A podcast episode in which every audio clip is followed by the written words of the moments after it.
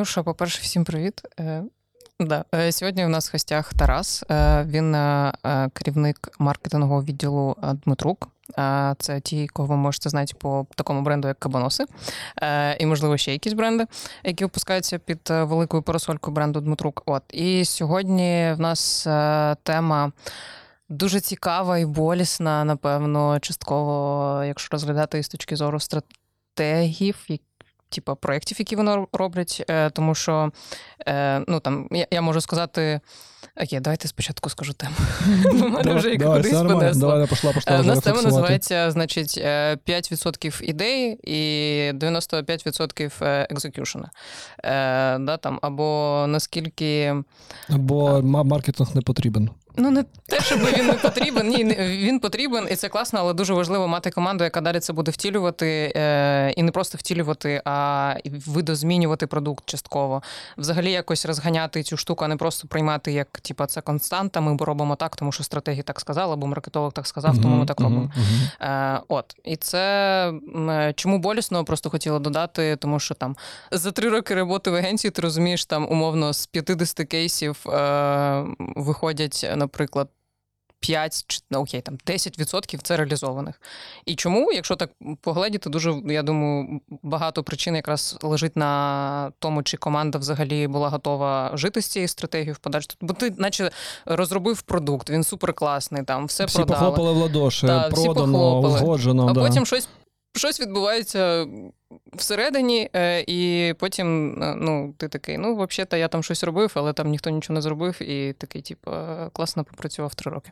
От, тому ви просто дуже класний приклад клієнтів, які втілюють те, над чим ми працюємо, і це супер класно, що ми навіть як партнери частково працюємо в агенції, да? Не я, на жаль, стратег, але Богдан Гетьманов, мій краш, він супер класний. Любимо Богдана в сенсі стратегії. Тому... Вітаю. Привіт. Дуже приємно, дякую. Чи вірно ми назвали тебе? Вірно. Тарас Скорупський. Супер. Супер. Окей. Волинь вітає вас. Клас. У нас сьогодні, до речі, трикутник український, бо Донецьк, Одеса, Луцьк. Супер. Правильно. Дуже класні тези, я лише просто, щоб не втратити контекст про виконання, про ідею і екзекюшн, або про 5% стратегії, 95% виконання. Класний приклад щодо агенції. Війшло 100 клієнтів, 10 щось реалізували. І там ще є одне питання, а скільки з тих 10, що реалізували, насправді досягнуло результату не якогось, який ми хочемо показати. Типу, воно вже ж стидно сказати, що ми щось зробили кусок роботи. Так. Можна показати, дуже, що? Дуже ж тепер ми теж несемо розповідальність за бренд. Все правильно. Да. І переважно потім ще багато хто так здається. До речі, все, що буде сьогодні сказано, можна вважати неправдою. Це така, типу, зніму з себе відповідальність. Потім зазвичай відбувається в великій мірі підтасовка фактів і певних тверджень. І це концепція викривлювати факти таким чином, що я міг самоствердити свою думку перед вами. Тобто я завжди на це буду дивитись так. Тобто питання, насправді, що таке якісне виконання проєкту, повернутись. Можна сказати, що ми розуміємо правильно цілі на вході, наш прогноз, і факт, який на виході, співпадає цілям на вході. Але зазвичай про хороше виконання стається чомусь в більшій мірі не так. Ми щось отримуємо в кінці, потім поправляємо, знаходимо правду, чому це теж нормально. І, в принципі, ми оправдали, чому 2 кампанії зі 100 чогось досягнули. То для нас це наш виклик якраз. В організації останні роки і роки наперед ми переконані в тому, яким чином повинно бути побудоване розгортування стратегії і її виконання таким чином, щоб сьогодні в умовах мінливого середовища і щільного такого тиску зверху, мало того, що ми будемо адаптувати постійно, це все було в цьому потоці інтегровано, зрозуміло командою і розділено як частину моєї стратегії або моєї адаптації як учасника команди. Тому що якщо ви уявите статичний проект, зазвичай з агенціями, навіть, не знаю, там, в частині бренду, я не буду говорити в цілому продукту компанії, ми зробили стратегію, починаємо її робити. Так, і ми там реалізовуємо, це ж якісь великі куски роботи. Рік часу, 6 місяців, 8, 3 роки. То окей, якщо ми раз в рік будемо переглядати стратегію і потім ще 3-4 місяці будувати внутрішню комунікацію, інструменти, програли в такому випадку. Все закінчилось померло. Тому для нас виклик сьогодні, він є, і це про те, що ми сьогодні будемо говорити, якраз яким чином ми, як архітектори системи, повинні її задизайнити так. Я не про інфраструктуру, я про ментальну конструкцію команди всередині, де ми швидко свідчимось, звіряємось і розуміємо все, що ось цей напрямок робіт правильний, який ми робимо. Тому, я до того, що там, здається, 5,95 щодо стратегії виконання, а от щодо ефективності, я навіть цієї цифри не знаю, якась, напевно, загальна світова статистика є там. Скільки компаній на виході отримують те, що планували на вході. Давай порозганяємо це. Як у вас відбувається оцей чек-чек, ми в стратегії чи ми не в стратегії, і чи треба його коригувати? Бо я був на зустрічі минулому тижні від Мінклаб, мене люди спитали, і для мене базова тема, що, по-перше, стратегія – це скоріше процес. Ну, ви повинні стратегувати постійно. І, що найменше, як мінімум, ви повинні раз на квартал, на макрорівні переглядати стратегію, на мою думку, суб'єктивно. Як це відбувається у вас? Як часто ви це робите? Може, я помиляюсь, може, там такі, кожні 2 тижні ми за цим дивимося, що у нас там, що ми зрозуміли нове про нашу людину, давайте, може, ми не там. Ще вкину, цікаво просто, як ви розумієте, що тут нам потрібна допомога агенції, а десь ви ж всередині теж стратегічно якісь свою структуру вибудовуєте, на яких етапах потрібна пряма агенція? Це 2 окремі питання. Давай по-першому. Я, напевно, ще якось їх буду дрібнити, але напевно, за загальну конструкцію йде. Відповідь щодо стратегічного процесу. Перше, не знали, не вміємо і переконані, що ще не вміємо дуже багато, але прогрес досягаємо, нам це подобається, і ми бачимо відображення це у показниках організації нашої системи. Теза номер 1. Теза номер 2 про сам процес, якщо сухо, як це у вас відбувається, про події чи окремі атрибути. Річна стратегічна сесія, квартальна, місячні звіти, тижневі зустрічі з командою. Так.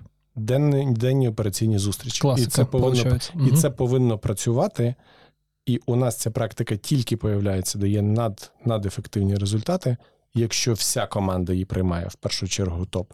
Це з року до дня і з дня в рік ти маєш мати можливість гортати все знизу вверх і зверху вниз. І повертатися. Це щодо процесу. Якщо процес не наповнений суттю і немає розуміння команд, які залучені в цей процес, і предмету, про що йде мова, теж сам процес заради процесу не створює ніякої цінності. Тому про стратегію, напевно, в ширшому контексті у нас не в ролі керівника маркетингового напрямку, напевно, по-іншому. Я переконаний, що маркетингова стратегія приречена на невдачу. Бо якщо вона сама... За маркетинговою стратегією, вочевидь, є ряд питань, а де всі інші стратегії? Окей. Наприклад, у виробничій компанії, неважливо, ми робимо кераміку, чи класних голубів, чи будь-що інше. Вочевидь, є виробнича стратегія, є маркетингова стратегія, є загальнокорпоративна стратегія, є фінансова стратегія і так далі. Насправді, стратегії забезпечують ресурсами досягнення якоїсь цілі, куди рухається ця система. Так? Тому... не робили, і не вірю прямо там в маркетингову стратегію як таку, а те, що робили, фактично будували стратегію компанії, скажімо так, двигуном, вочевидь, в якійсь мірі був маркетинг як такий. Так, і це було наше там свідомо-несвідоме управлінське рішення. Вибач, перебив, хочу перебити, дуже цікаво.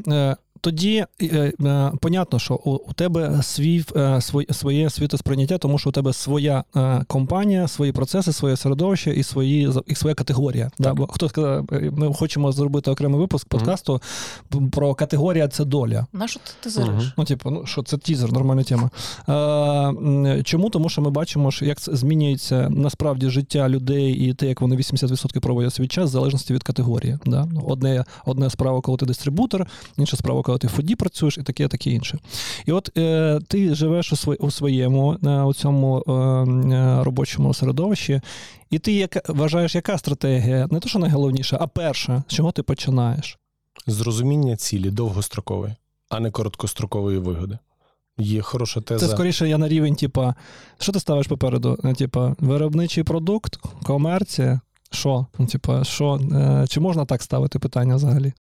Питання можна так поставити, всі відповіді на них, на мою точку зору, будуть неефективними. Mm-hmm. Це ні до чого нас не приведе. Mm-hmm. Тому що в самому розумінні трактування стратегії, коли ми говоримо 5,95, окей, навіть, давайте так, там 5% надефективної стратегії без 95 ефективного екзекюшена ні на що не приречені, дуже, дуже зворотні. 95% прекрасних виконавців без стратегії, це теж не працює. Окей, то питання, але куди ця вся система направлена? По відношенню до чого? Ми розробляємо стратегію, щоб що? Дуже зрозуміло, досягнути цілей, так, щоб рухати свою систему вперед. І є дуже велика, здається, виклик в організаціях нашого типу та інших все ж таки свідомого розуміння, з чого починати. Да. Потрібно починати з визначення і ідентифікації там, в особистому розвитку. Там, я і моя особистість, так, а в частині системи і компанії, в частині блоку стратегічної ідеї. Хто ми, що ми робимо, яку ми цінність створюємо, і як наша система повинна виглядати через X років. Я про візійні стани. Так, і тоді дуже зрозуміло, що ми можемо з вами спільно, і в першу чергу це завдання, залежно від конструкції організації, чи топ-команди, чи засновника і топ-команди, чи генерального директора і топ-команди, спільного усвідомлення, перероблювання великого об'єму методологічної роботи до того моменту, знаєш, поки сльози, слюні, крик і плач. Да? Але ми вийшли з цього кабінету, і ми разом бачимо цю систему однаково. Якщо ми разом бачимо цю систему однаково, ми чітко розуміємо, в чому буде наша конкурентна перевага, яку цінність ми повинні створювати, і за рахунок чого ми будемо обмінювати цю цінність, це value, на кошти, і розвивати продукт, розвивати компанію і інші deliverables, які виходять з компанії. Подобається відповідь, дуже, і подобається, що ти наголошуєш на тому, що оце, ну, ти інакше це сказав, як синхронізація команди, да? Тобто, що всі розуміють тепер це однаково. От, але мені, але повертаючись до власної болі, нам здається, ми цим дуже займаємось, і можливо, користаючись нагодою, рекомендував би і займатися іншим, все ж таки до синхронізації з цих стратегічних напрямків. Тому що так чи інакше, якщо немає візійного стану і розуміння, ким ми хочемо бути, що ми робимо, і реально, тільки не публічно, не в презентації, не в кабінеті для колег, а реально розуміння цінності, яку ми створюємо, якщо немає цих речей визначених, немає входу в стратегію. Сміття на вході, сміття на виході. No sense взагалі. Ми з проєктом останнім з Кабаносами вже 5-й рік працюємо інтенсивно. Багато речей, яких зробили, і тільки десь, ось в нещодавніх періодах часу, дійшли до сенсу візійного стану компанії. Так, що ми хочемо робити, ким ми точно хочемо бути. Це про стратегічний вибір. Знаєш, його дуже, дуже, дуже важко зробити, тому що ти, в принципі, потрібно щось завжди, від чогось відмовлятися. І треба ж потім цьому слідувати. Треба нести відповідальність за цей вибір. І такі, якщо ми визначили, що ми такі, то тепер... То тоді дуже зрозуміло, що ми управлінською командою вправа номер 1 не маркетингова стратегія, чи виробнича, чи продуктова. Тому що дуже логічно, якщо базово уявляти процес, що ці речі є наслідком. Дуже клір. Так. Тоді ми управлінською командою мусимо і можемо проробити свою домашню роботу, а саме визначення відмови від короткострокових вигод сьогоднішнього дня. Які не в стратегії. А стратегія має сенс виключно в постійності цілі, якщо вертатись до управління на основі якості, це визначення постійності цілі, руху в довгостроковому напрямку і постійної відданості цій цілі, і постійному покращенню. Якщо ми розуміємо, куди ми рухаємося, в нас, вочевидь, появиться цей баланс, про який ти згадував. Довга воля. І балансування речей, чим ми займаємося, чим не займаємося. І в нас, вочевидь, і у інших команд появиться 2, 3, 4 кор-напрямки, якими ми займаємось. Дуже зрозуміло, що появляється наступний виклик, а тепер як довгострокові візійні стани каскадувати, розгорнути в середньострокові цілі, якщо ми говоримо про стандартний якийсь процес річного стратегування. Що ця система повинна осягнути за рік? Якщо ми хочемо бути такими, створювати таку цінність для таких-то клієнтів, то в наступному році ми робимо ось це, ось це, ось це. І тоді ці цілі мають можливість бути розгорнутими уже в команди, і в цьому випадку в команди виробничі, продуктові, розробки і інші. І далі, мені не здається, я переконаний в тому, що якраз якісний вхід, а саме завдання, да? Типу, це як агенція, в яку прийшли з кривим брифом. О, хорошо. Типу, ось воно. Типу, добре, а якщо ти в своїй системі, в компанії, кожен з підприємців задасть, типу, а точно ця ціль, типу, адекватна, все нормально? Нам точно за це платять? За це точно будуть платити завтра? І так далі. І мені здається, що, типу, зворотньо, що 95% проблема on the top, зверху. І потім зверху виходить не те, що потрібно, і всередині команди працюють не з тим. В результаті ми отримуємо кривуваті брифи, якщо вже приходити назад до креативу і до агенції, виконання по цим брифам, і чомусь продукт не продається. Або постійно в процесі переуточнення, таке теж буває, коли клієнт, і ми ж, по-моєму, вже це вже казали, що... Більшість клієнтів, є маленький продукт-штурм, і дуже багато клієнтів не можуть сформувати завдання. Тож ми їм допомагаємо. Дебрифінг – це, по суті, ми з клієнтом формуємо завдання. Тому що, коли вони заходять самі, то вони дуже якось пространственно... Дуже підтримую, і ти теж свідомий з тим, що це наслідок. От клієнт прийшов з нерозумінням завдання, ти представ, це ж була стратегічна воля, хтось же щось вже вирішив, типу, поставив завдання, ми йдемо, і приходять люди, і вони не розуміють, що їм потрібно. І це вже наслідок. Вони прийшли, цей факт стався. Це не є причиною. Тоді в чому причина, назад повертаючись до організації? Причина в тому, що немає, насправді, усвідомленості всередині команд, чим ми займаємось і на чому ми повинні фокусуватись, як цей продукт і ця стратегічна програма допомагає нам вирішити наш шлях в нашому стратегічному напрямку. Да? Ось цей лінк, все, є розрив. І от в цьому розриві якраз появляється ця вся турбулентність. Тому переконаний однозначно, що у кожному з напрямків, чи то маркетинг, чи то продуктовому напрямку, чи в будь-якому іншому, повинні і однозначно є свої середньострокові, короткострокові стратегії чи тактичні дії, але запитання, на що вони направлені? Хто несе відповідальність за те, що ці речі направлені туди, куди потрібна організація? Тому що маркетинг не створює цінності сам по собі, окремо від цільного продукту. І продукт не створює цінності від себе. Це на кшталт... Як ти згадував про категорію, да? Про категорію, що категорія деформує. Оце і вертаючись туди про категорію, долю, CGM чи розуміння реальних потреб свого клієнта, який клієнтський ряд, які цінності ми створюємо для кожної з ролей в цьому клієнтському ряді, і як повинен виглядати наш продукт. Тоді концепція такого там типового корпоративного управління, де є департаменти, і це там таке паралельна передача виштовхування браку, типу ми свої зробили, забирайте.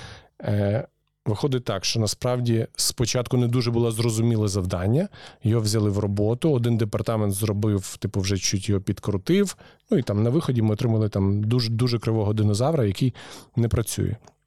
Тому от про категорію, це про, мені здається, категорія – це про клієнта і про розуміння потреби і шляху, який продукт, як продукт потрапляє до клієнта. Тому що специфіка дуже різна, і ти дуже деформований. І тут ми бачимо цю деформацію у себе і свідомо з нею працюємо. Теза «знай свого клієнта», там, напевно, її вже якісь там, як не десятки, то сотні років, але, напевно, ще жоден з нас до кінця не усвідомив, наскільки це важлива теза і наскільки розуміння ось цієї, нехай навіть через призму категорії, як клієнта, в даному випадку B2B, так і потім B2C, а потім ще й вживача продукту, має дуже глибоку специфіку. А що робимо ми? Ми робимо один якийсь продуктовий солюшн, і кажемо, а тепер ви всі будете обмінювати там цінність на кошти, тому що ми так сказали. Дуже, дуже безглузда думка, як на наш сьогоднішній погляд. Можливо, навіть так, трішки радикально, але я казав, що все може бути неправда. Респектанути за те, що, я хочу додати, підсилити цю тезу, що і справді, здається, всі не помічають цього, це кліше про знає клієнта. Але насправді, все, що я побачив за 2 роки в банді, якщо 70% успіху стратегії, це коли ви розібралися з покупцем фінальним. Якщо ви зрозуміли, які в нього емоції, як він розмовляє, на що він реагує, що він дивиться, і тому тоді комунікація в нього буде працювати. Але чомусь це як оцей інфошум, і люди, да-да-да, знай клієнта, але він більше турбується там, що там, як маршрути заповнити, оце все. І потім повертаючись до можливості змінювати продукт і до власників продукту, які створюють повністю, я не про компанію, креативно чи комунікаційно, я не про продукт. В пасі я в цілому про весь набір цінностей, так, які створює продуктовий власник, як у нашому випадку. Ця модель так працює. Ми такі... Наприклад, приходимо в агенцію, починаємо працювати, знай клієнта, все, по дорозі знаходимо, що, в принципі, людям там така конструкція пачки, або така взаємодія, або така там, не знаю, маркування незручне, незрозуміле, too complicated, да, людям це не подобається. І ви штормите і кажете, це проблема в продукті. У відповідь на що, там переважно люди, які до вас приходять, скажуть, да-да, все класно, ми це знаємо, але це міняти не можна. Не будемо, да? Це не можна, бо в нас вже закуплена. Дуже дорога лінія вже, воно вже працює. Супер. Тому ось воно. І чому не стаються хороші екзекюшени? Один з прикладів. Тому що хто сказав, що ця лінія вже мала бути? Так, час динамічний. Так, не все так лінійно в корпоративному управлінні, фінансуванні і так далі. Тобі потрібно приймати рішення.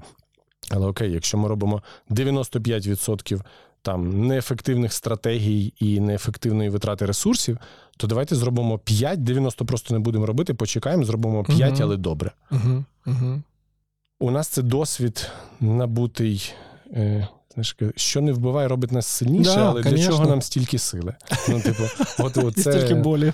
Це про нас, і цього не треба робити, і ми переконані в тому, що не централізована по вертикалі організаційна структура, а продуктові власники, глибоке розуміння потреб, можливість впливати на весь продукт, можливість чітко розуміти цінність, яку ти створюєш, видалення всього зайвого, за що не платить твій клієнт, і створення ідеально влучного набору цінностей, які ти постачаєш, в обмін на щасливих і задоволених споживачів.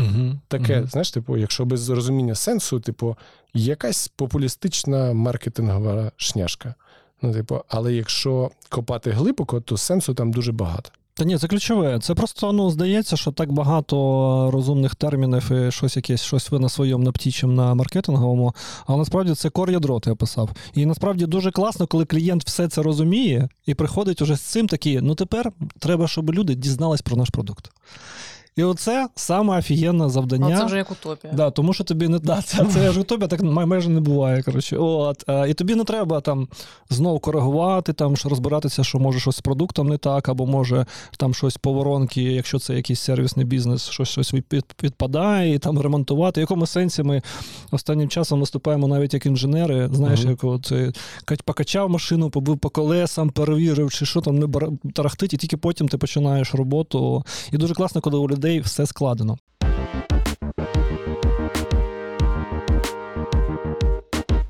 У нас це окей стратегія. Умовно. Ми визначили стратегічну матрицю і повірили в неї.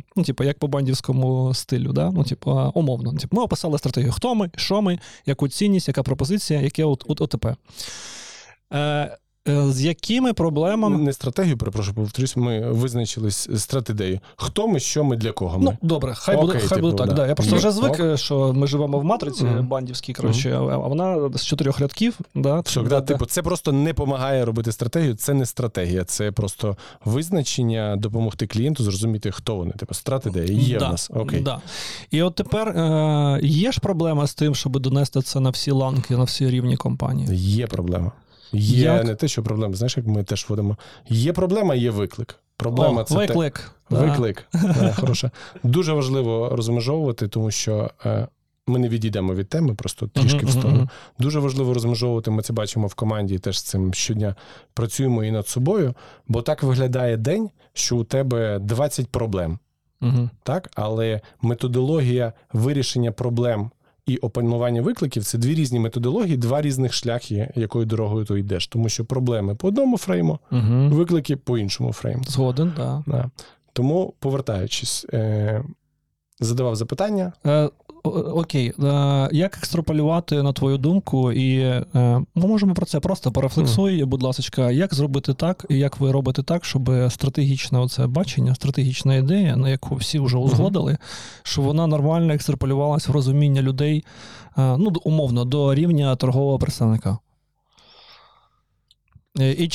І тобі не обов'язково пояснити, як це у вас. Просто ти можеш підкинути, може, якісь, от, що ти бачиш, які може бути рішення. Я навіть скажу, що почитати. Давай, тому що щільно шукаємо цей ключ і для себе. Це ще не працює, як має працювати. Це не запрацює завтра, але це вже краще, ніж було вчора. Щодо екстраполяції аж до торгового представника, є така хороша теза, як забезпечити систематичний підхід до виконання стратегії.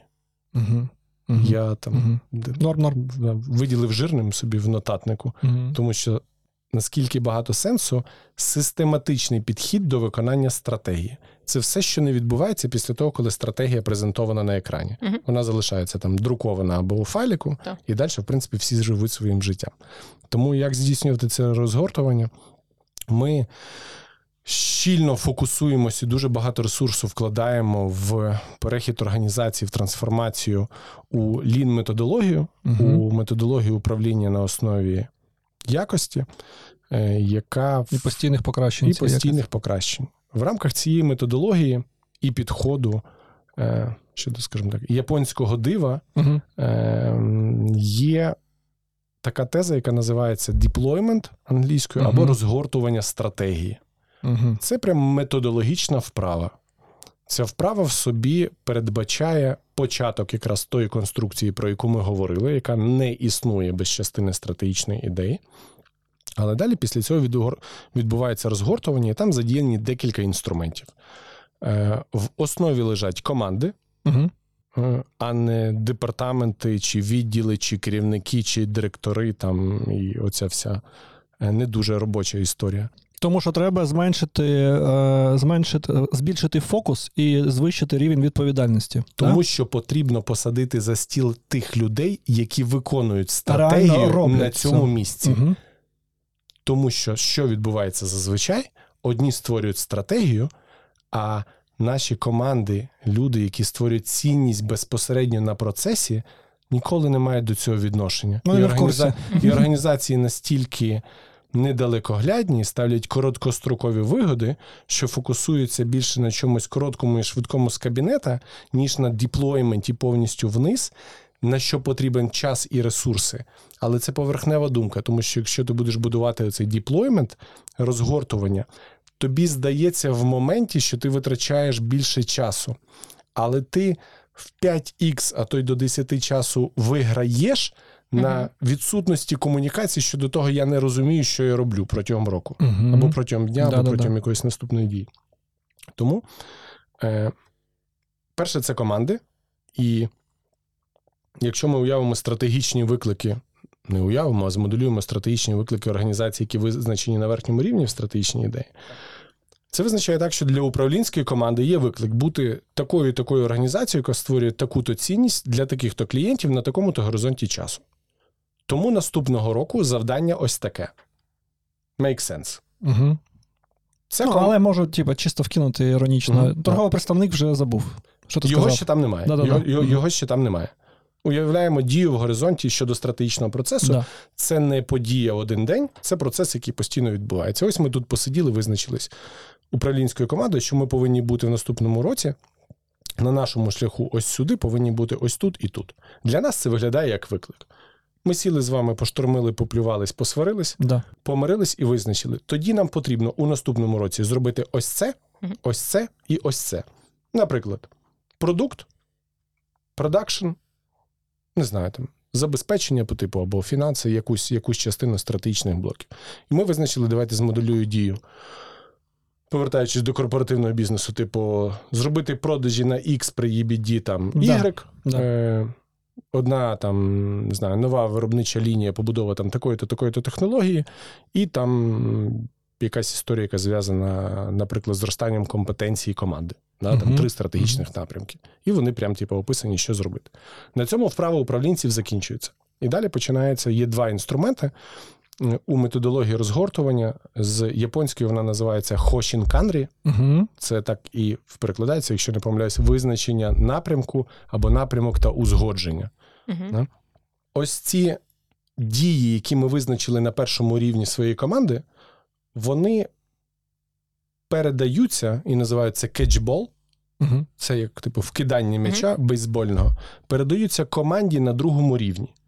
І, наприклад, це звучить таким чином, що я звертаюсь до керівника по продукту або, наприклад, там до керівника по продажу чи розвитку клієнтів і кажу: "Ваш виклик на наступний рік. Ось такий і такий. Ось такі-то продажі, при такій націнці, з такою-то дистриб'юцією, при такому-то покриттю". Так. Вперед. Окей, вперед. Що зробить ця людина? Перше, вона збере команду, яка їй для цього потрібна. Ця команда буде достатньо широка. Ця команда може бути з внутрішніх гравців всередині, можуть бути навіть долучені хтось ззовні. Depends, хто як будує. Дія номер 1. 6 людей за столом, самоделюємо, спільно будують рішення, як вони опанують цей виклик. І ми з вами будуємо, як ми побудуємо ці продажі. Не хтось зверху сказав, що ми стільки продамо, так, а це, що зверху, передалось трішки нижче. Наступна команда, коли пропрацьовує і робить, використовує, зазвичай використовуються також різні шаблони, але є шаблон звіту А3, так він називається у Лін-методології, який допомагає працювати з викликами. Команда спільно аналізує, знаходить ряд своїх рішень і дій. І там буде на кшталт: нам для того, щоб побудувати такі продажі, потрібна там така-то дистрибуція, там, не знаю, такі-то переваги, вони знайшли знов свої рішення. Знов деплоїт. І знов переходить на наступний рівень. І по факту це процес, який триває в часі, це не сесія окремих зустрічей, це вбудовується в операційні зустрічі, в операційну роботу, але змінюється ціль наша і наш виклик, те, що ми робимо сьогодні, зміна майндсету щодо зустріли, щоб поговорити про проблему, в спільну роботу над викликом, який стоїть перед нашою командою. Так. І це постійна гра в кетчбол із циклами PDCA, да, де команди планують, роблять, аналізують, контролюють і далі запускають цикли. Тобто і цей кетчбол працює від стратегічного рівня до мідл-менеджмента, до фронт-працівників, лінійних на процесах, працівників з командою і так далі. Перебуваю, супер гарно перебував би, але хотів сказати, що PDCA дуже схоже на петлю Бойда. Ну, типу, по суті, що OODA, ну, типу, що PDCA, ну, по суті... Просто зазвичай рефлексія у нас, от, типу, у мене є проблема, я завжди йду в рішення.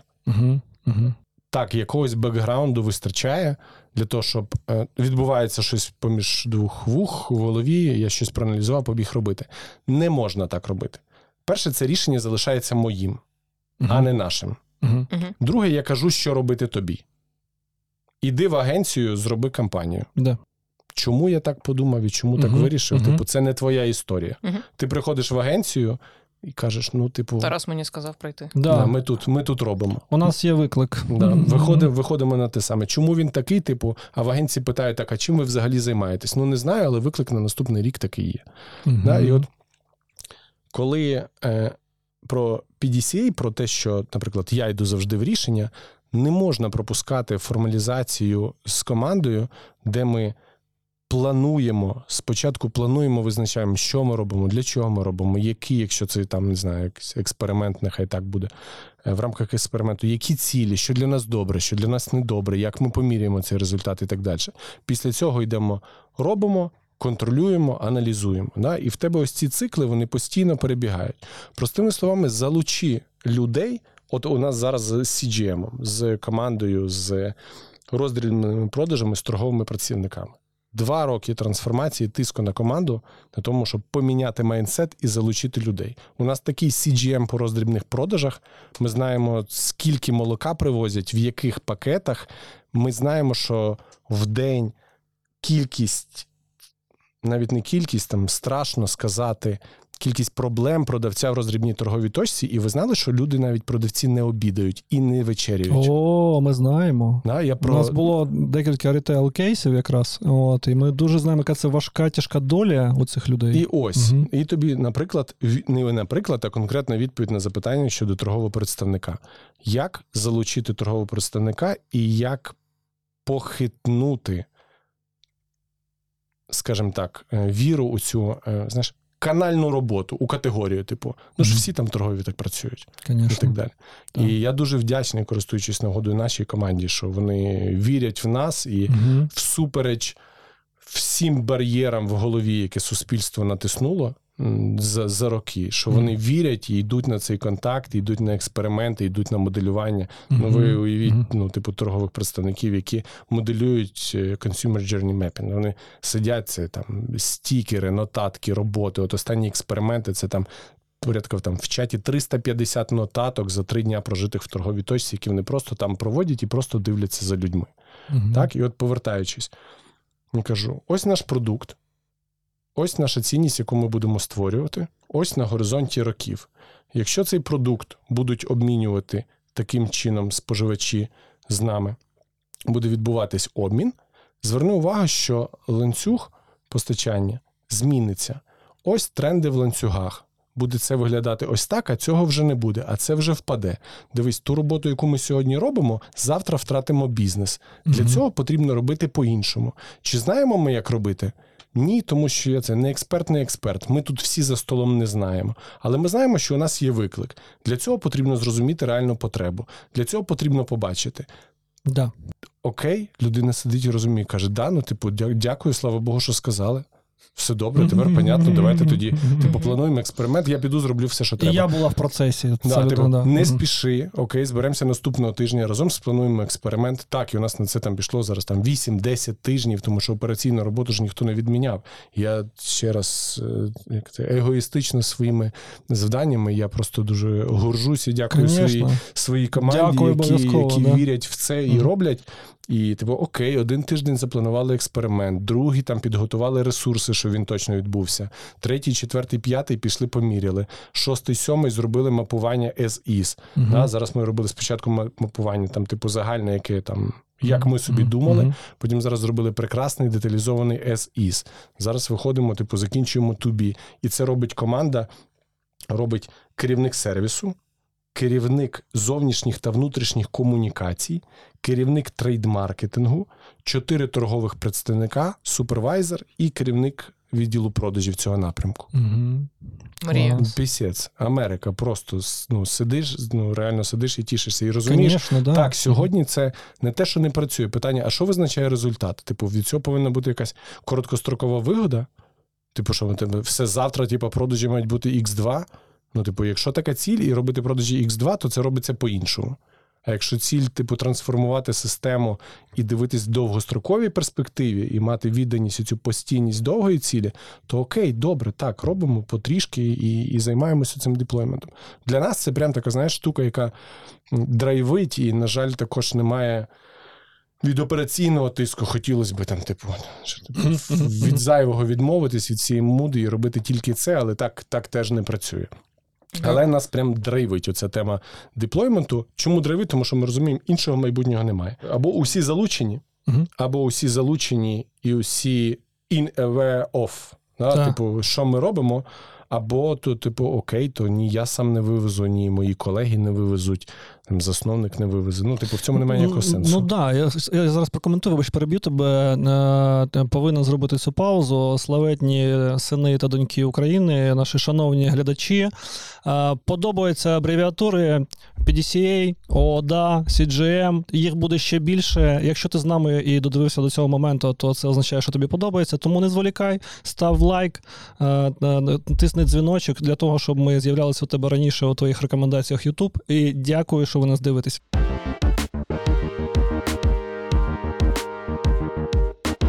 Едвард Демінг, книга «Вихід з кризи»,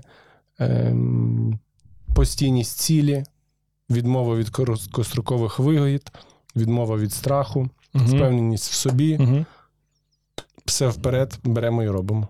Якось так. Мені завжди намагаюся спростити. Я дуже розумію, про що ти. І насправді ще раз хочу вже від себе подякувати твоїй команді, що ви проходите це, бо це дуже важлива тема.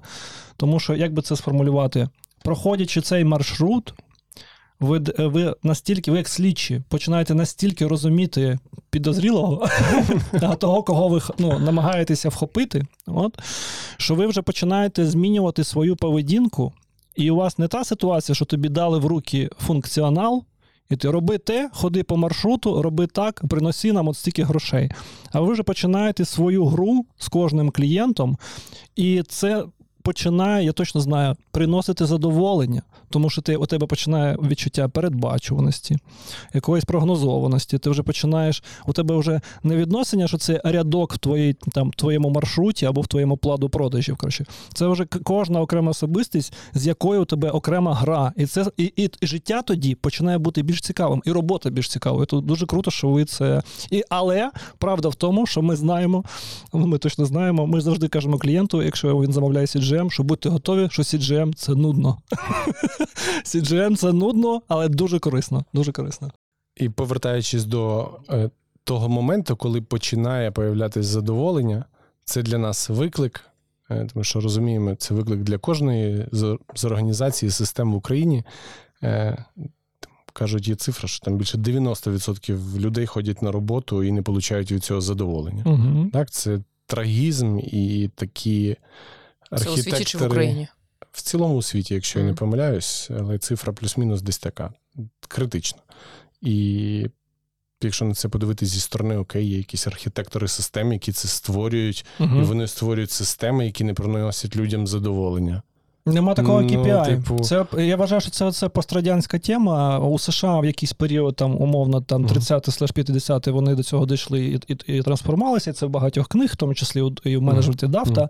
А у нас досі ця тема функціональна. Типа, так, функціонально все працює, окей, що там вони хто, чи вона їсть на це продавчиня, на стільці від унітаза, чи ні. Це вже, 10-те питання. Головне, що от кешфлоу іде, все нормально, все окей. І от повертаючись про початок отримування задоволення, чому ти починаєш отримувати задоволення? Тому що ти виходиш з позиції «я експерт, я знаю, як це має статись, в мене тут написано, і я так роблю». І ти робиш так, як написано, це не працює, тобі починає трошки бути ніяково, і ти починаєш включати ось цю тему чи про самозванця, але якщо до тотальної системи управління на основі якості, є пункт, який каже про відмову від страху. Чому люди ховають проблему? Тому що вони бояться, що подумають, що вони некомпетентні.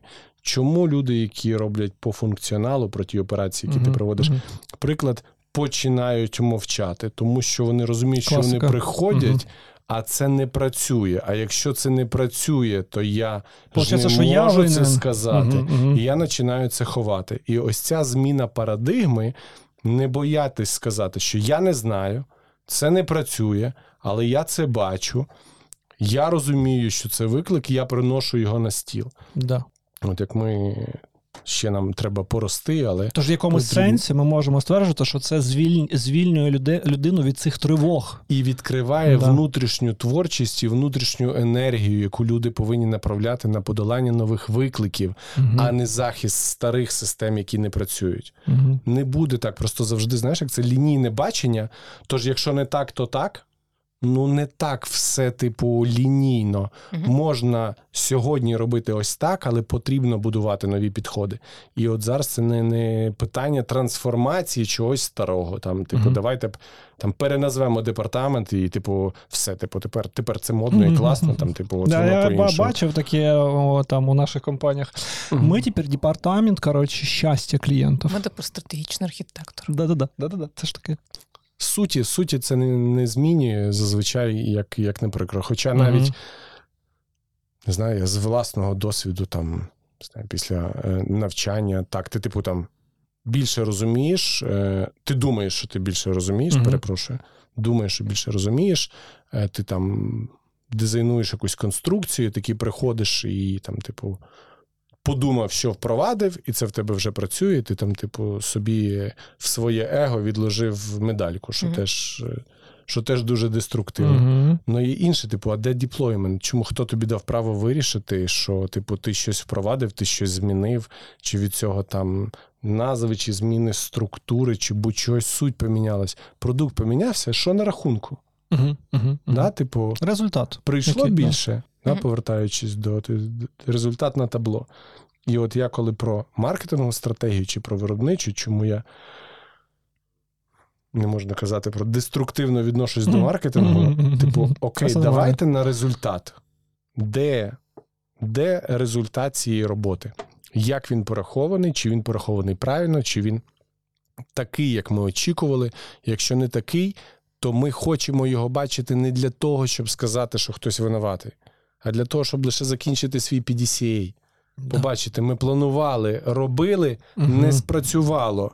Чудово, супер, ми знаємо, що робити в понеділок. Аналізувати, що не працює. Прекрасно, постійна мотивація.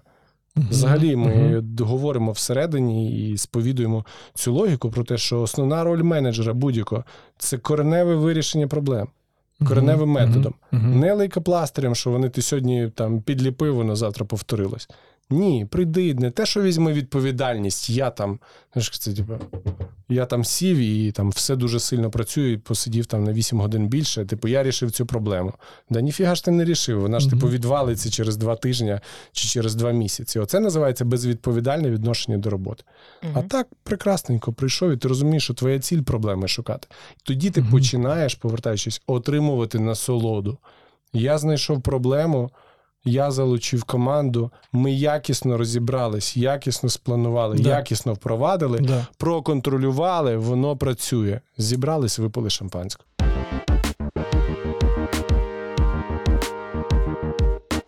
А що у нас у Тараса? Чи є якісь додаткові хобі? Або, може, Тарас грає в якісь ігри? Мені цікаво от особистість, бо ти по духу ти дуже виробничий.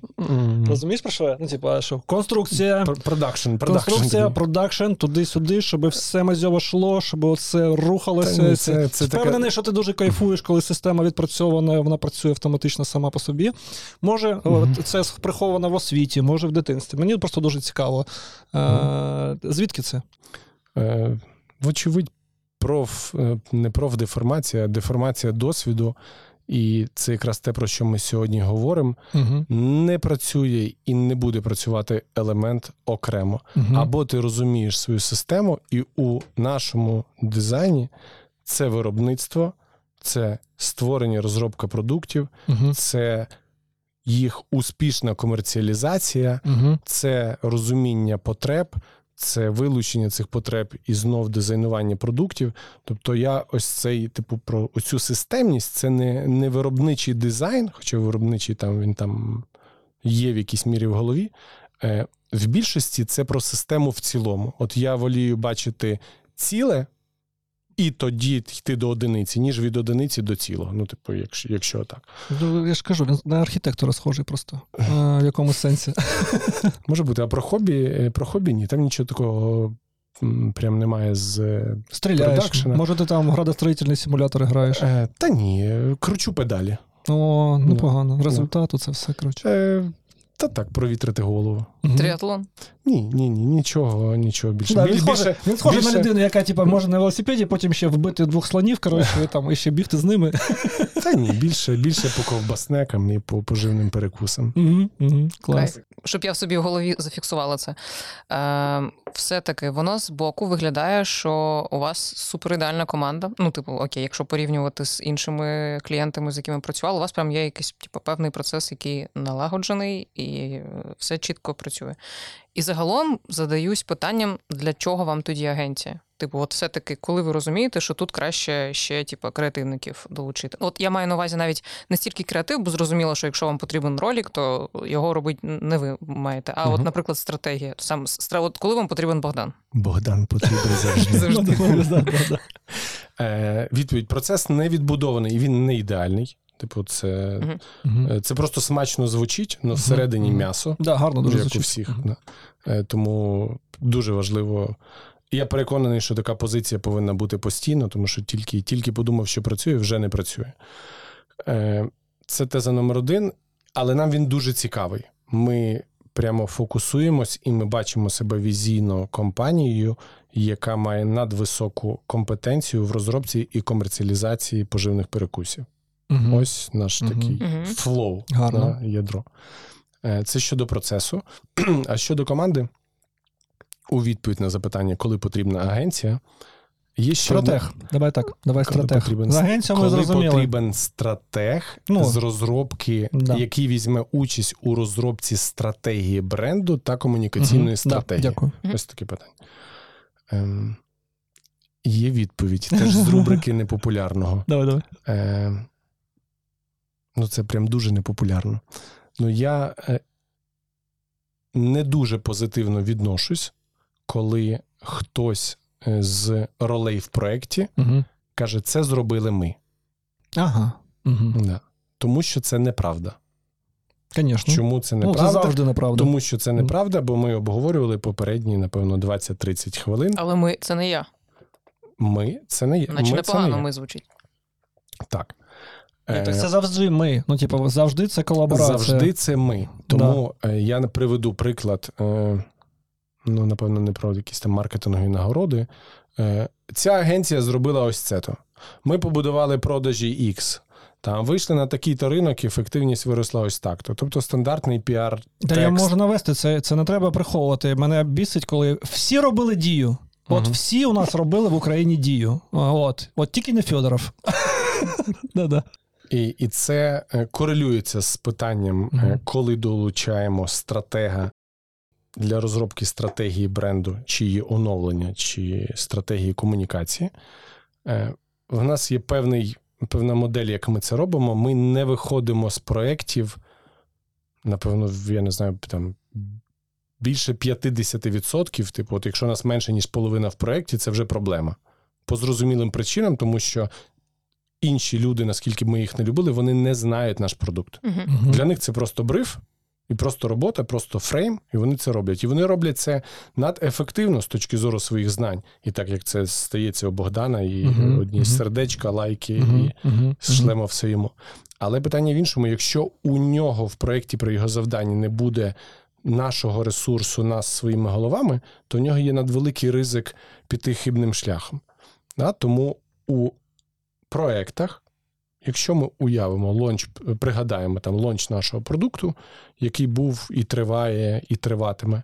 У нас є група, я ці команди в більшості поділяю, я завжди нарахую десь біля 7 команд, експертних груп, які беруть це разом з нами на борту, які працюють з проєктом розробки стратегії та комунікаційної стратегії. Тому що там всередині, там є продукт, там є дизайн продукту, там є полиця, там є управління полицею, там є стратегія бренду, там є стратегія комунікації, там є медіа-стратегія, там ще до того плюс потрібні інші ресурси з точки зору там людей, грошей і всього іншого. І мені здається, що у цьому поясненні криється відповідь на запитання, коли долучаєте стратега. Тоді, коли у проєкти і певної стратегічної ініціативи чи програми, яка корелює з стратегічними цілями організації, є завдання, є виклик, там в нас появляється таке завдання, ми знаємо, що у нас є наш ангел-охоронець, голова збоку, яка думає так, як ми, і тоді в нас появляється чіткий запит, що нам потрібна в цьому проєкті ця роль. Не відповів насправді, так? Да? Ні, воно частково. Я вже жартую. Тут, скоріше, у мене було, просто хочу поділитися своєю думкою, що зовнішній стратег, умовно, бренду комунікації, потрібен вам, тому що, давай об'єктивно, у тебе все чітко звучить, але, на мою думку, ви ж завжди професійно деформовані. Ви завжди в своєму кластері живете. І завжди потрібна людина, людина з іншим поглядом. І краще, щоб з комунікацією вашою, колаборації з вами, оце ми, працювала людина ззовні, яка ззовні може дати. Є, можливо, збагатимо відповідь, бо дійсно, можливо, не в ту сторону. ми не експерти у роботі, яку ми не знаємо, як робити. Угу. І це теза. Ми не експерти в комунікації. Ми не експерти в комунікаційних стратегіях. Ми не експерти там в якихось тактичних комунікаційних діях. І дві речі. Перше, щодо стратегії маркетингової чи стратегії бренду. Потрібна точка зору зі сторони, тому що є оця профдеформація. Теза номер один. Відповідь. Коли потрібно? Коли потрібно посилити команду. Ось. Теза номер один. Теза номер два. Щодо комунікації. Ми в цьому взагалі не експерти, тому ми звертаємося і кажемо, ось такі завдання потрібно. Ось такі завдання. І все. Да. От дякую тобі, типу... Боже, як гарно сказав. Да, бо коли починається потрібно, тоді, коротше, ви вже так прижимаєте уже, партнера, з якого ви долучили. Що він такий, добре, тоді по цьому переліку і будемо робити, що вам потрібно. Все, а що на виході, не знаю. Тому дуже важливо, чому от наш формат відносин з агенцією, який ми... який стався і який ми зберігаємо, це не відносини, де там нам потрібно, ви робите. Це відносини, де ви повинні жити з нами. Тобто, якби можна було взяти вас на борт всередині, я б з задоволенням це зробив, не з точки зору, щоб хтось робив якийсь об'єм робіт. З точки зору, щоб ви були на тижневих, квартальних і місячних зустрічах. Щоб коли я у 9-му місяці до вас прийду, ви такі... Ми в курсі, бомба. Ми в темі, ми разом. Супер, ми все розуміємо, ось це тоді чули, це там бачили і поїхало. Типу, ось це щодо розробки. Клас. До речі, це, здається, непогана ідея, але... Ти не перший, хто з таким приходить, і ми теж про це думаємо, як таке рішення. Було навіть рішення, що реально, не люблю це консалтинг, постійний партнер-стратег для бренда, який постійно його веде і приймає участь. Але у нас не було прямої пропозиції. Чому? Тому що дуже часто в компаніях і брендах нема довгої волі. Воно ж все живе від маркетинг-директора до наступного маркетинг-директора. У цьому є оце проблема. Де почалось, там закінчилось. Дякую. І повертаючись, в принципі, якщо організація готова забезпечити, я про партнера, наприклад, про нашу сторону, стандартний процес своєї сторони, це прямо зараз непогана ідея, здається. Абсолютно. Якщо ми розуміємо, що у нас є стандартні і зрозумілі формати, в яких команда взаємодіє, управлінська плюс продуктова команда, там річний, квартальний, місячний, то там річний – це стратегічний, а квартальні і місячні зустрічі, окей, стратегу потрібно 2 години в місяць, де він візьме участь у, роботі команди. Трохи більше, щоб він був підготовлений, а не просто, він просто, ти розумієш, що, перші 3-4 місяці він буде просто слухати. 5 років до того жили, то і ще поживемо. А чому це ще класно, бо я це розганяв, у мене прям міра під це, під суд, ми це називали, коротше, це ж стратегічний продюсер, це бренд-продюсер, що він же постійно переносить з цього хабу, який працює постійно з кейсами, він же приносить рішення, які бачить. Інструменти. Не конкретно, понятно, що є NDA, понятно, що є це, а інструментарії, які бачать, де було ефективно по іншим кейсам, і тоді оце є постійний мостик такий, який дає тобі додаткову експертизу, і компетенцію. Не здається тобі це деплойментом в другу частину твоєї системи. Ось є команда, яку я залучаю під потреби, але як мені розгортувати свої цілі і завдання їм? Я прийду, зроблю бриф, вони зроблять, так це працює. Є багато чого успішно зроблено в світі, це працює. Окей, але якщо уявити, що ось це розгортування працює як вниз, так і в сторону. Ідеально. Да. Це прямо окрема тема. Можна розганяти, бо я вже такий, у мене тоді PNL юніта краще буде складатися по таких випадках, бо це вже фі починається, історія. Добре. Просто на завершення, я не хочеться казати, що треба виховувати клієнтів, але здається, просто часто приходять клієнти і кажуть, хочемо, щоб було як у Дмитрук, або зробіть як у Монобанка. Ви ж робили, зробіть як у Комфі, будь ласка. Але... починаючи з того, що вони приходять і не розуміють цілі, то ми півпроєкту витрачаємо час на те, щоб зрозуміти, для чого вони до нас прийшли. І тому, я думаю, класно було б всім клієнтам, які тепер до нас заходять, кидати подкаст з Тарасом і казати, будь ласка, спочатку сформуйте всередині, а потім приходьте до нас. Спробуйте хоча б 60%, щоб так було, і точно налагодиться. І повертаючись до балансування, 5,95, зверни увагу, щойно прозвучало. Приходять, не знають, що хочуть. Так. Ми там з цим півроку розбираємося, а потім це, ймовірно, вже не потрібно. Угу. От, а яка різниця між зовнішніми командами і внутрішніми командами? По факту ж те саме. Да, ось тобі весь деплоймент стратегії. Uh-huh, так, типу, uh-huh. Давайте робити... Є хороша теза про Лін і ощадливе виробництво, як таке.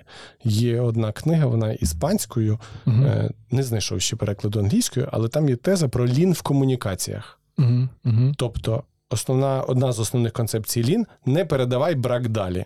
Ти робиш брак, не передавай. Типу, все, зупини потік. Uh-huh. Окей. А тепер, якщо... провести паралель з комунікаціями. Я розумію, що я зараз комунікую брак. Щось неякісне, неповноцінне, незрозуміле, що не створює вам цінності, ви не можете з цим працювати. Так, да. Піди подумай. Гарно. Знаєш іспанську? Не передавай брак.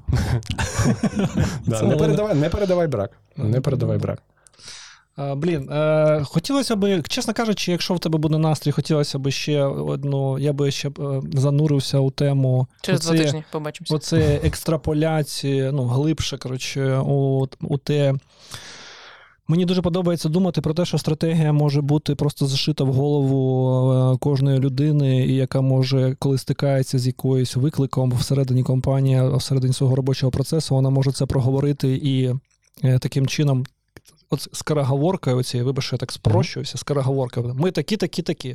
І тоді Ізрацар видає рішення, як йому от зараз, коли немає можливості ні спитати, ні посовіщатися, оце все, дати вірну відповідь згідно стратегії. Я б хотів, щоб це тему прорефлексувати, проговорити. Цікава ідея. Я думаю, що знайдемо час і можливість. Да, і я просто до того самого. Я переконаний, що така ціль повинна бути поставлена топ-управлінцям компанії. І ще раз про те, що було сказано. Наша ціль, однією з наших цілей, якщо відставити корпоративні, є те, щоб кожен з працівників організації розумів, яку цінність він створює, і як ця цінність корелює з стратегічними проектами та програмами в організації і направлення на досягнення візійного стану. Наріжемо в TikTok. Супер. І тоді приходьте до нас, і ми зробимо як у Дмитрук, як у Комфі, як у всіх інших, тому що ми будемо посилювати, і команда буде це розуміти всередині. Це, звісно, ця молодь зменшує мені воронку конверсії. Приходьте всі до нас, ми розберемося. Але... Сам будеш збиратися, поняв? Так і є, я сам розбираюсь спочатку. Ми не знаємо, ми вчимось. Це такі більше наші інсайти. З цих інсайтів частина працює, частину впроваджуємо, десятки частин будемо впроваджувати завтра. І основна ідеологія така. Все, що знаємо ми сьогодні, зовсім нічого порівняно з тим, що ми маємо знати завтра. Тобто у нас немає якоїсь формули успіху, є загальна прекрасна література, є воля, і сила. Знаєш, це сила є, волі немає. Тому все, що рекомендуємо з основного, не лінуватись, працювати над собою, не боятись змін, перестати боятись. Дуже важливо перестати боятись, що думають про тебе. Вдома, в компанії, в команді, на роботі, поруч з клієнтом. Бути зосередженим на довгострокових цілях без короткострокових вимог. Бути сфокусованим виключно на створенні реальної цінності для клієнтів і дати волю в усіх організаціях України на реалізоване японське диво.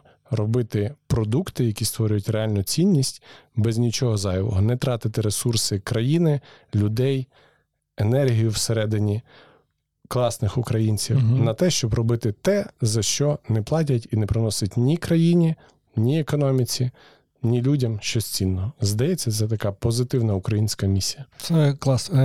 Стримуюся, щоб не сказати волчу цитату. Дорога виникає під ногами того, хто йде. Ауф, да. Але треба вже конкурс. Так, конкурс. Подаруночки.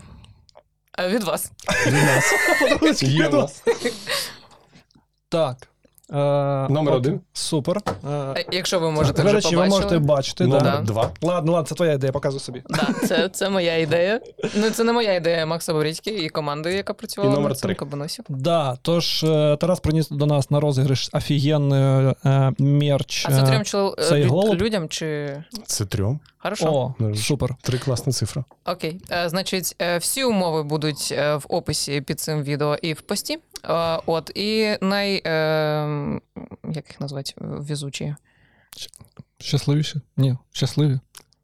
А як буде? Люди, яким найбільше поталанить. От люди, яким найбільше поталанить, заберуть собі по одному голубу і можуть, щоб ви просто розуміли, для чого він був створений, кабаноси можуть зберігатися без холодильника, тому ви сюди от пачечку чіпляєте і де завгодно, коротше, вдома зберігаєте. І коли вдома будуть запитувати, що це у вас, ви кажете, що це снек-холдер для кабаносів, цей голуб.